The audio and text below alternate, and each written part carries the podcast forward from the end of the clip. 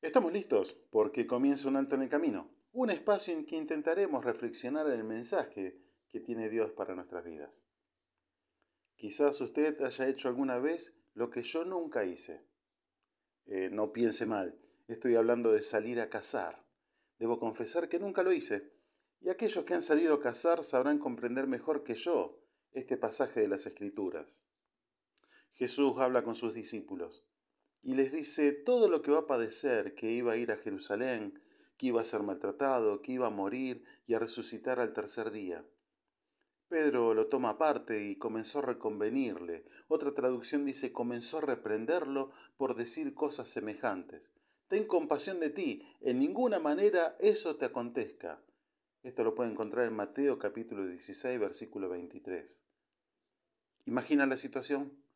Pedro retando a Jesús, incitándolo a que no haga la voluntad de Dios.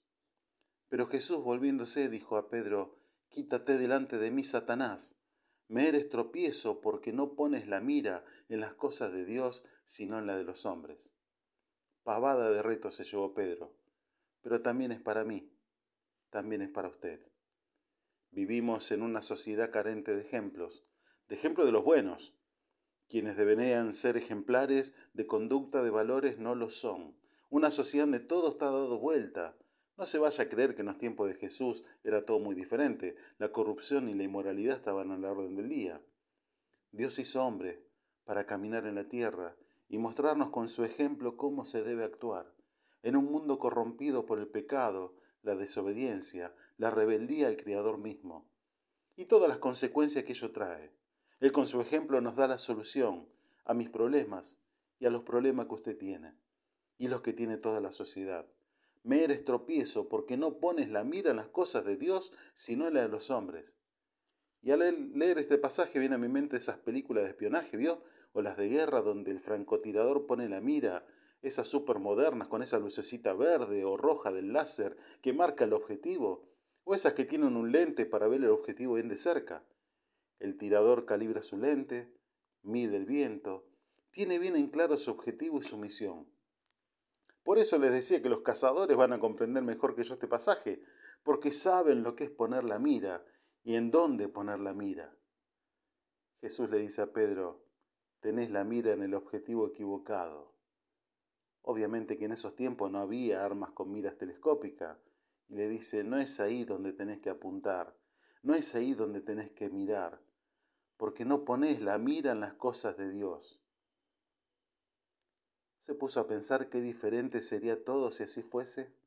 Si camináramos siguiendo el ejemplo de Jesús, siguiendo sus consejos, dándole el lugar que Él realmente se merece por ser nuestro Creador.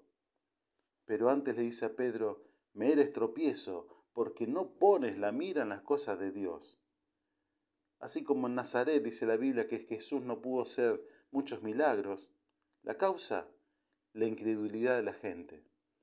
Hoy Dios no puede obrar en muchas vidas transformándolas porque somos tropiezo al mismo Creador al no poner la mira en las cosas de Dios, al no focalizar nuestra mirada en el Cristo, en el Salvador. El autor de la Carta de los Hebreos compara la vida con una carrera y nos da la clave para terminar bien esta carrera. Dice el mensaje, la palabra, despojémonos de todo peso y del pecado que nos asedia y corramos con paciencia la carrera que tenemos por delante, puesto los ojos en Jesús, el autor y consumador de la fe. Hebreos capítulo 12, versículo 1. Entonces recuerda lo siguiente y tenlo siempre presente. El Señor es Dios en los cielos y en la tierra y no hay otro. Si obedeces todos los decretos y los mandatos que te entrego hoy, les irá bien en todo a ti y a tus hijos. Te doy estas instrucciones para que disfrutes de una larga vida en la tierra que el Señor tu Dios te da para siempre. Deuteronomio capítulo 4, versículo 39 al 40. ¿Y usted?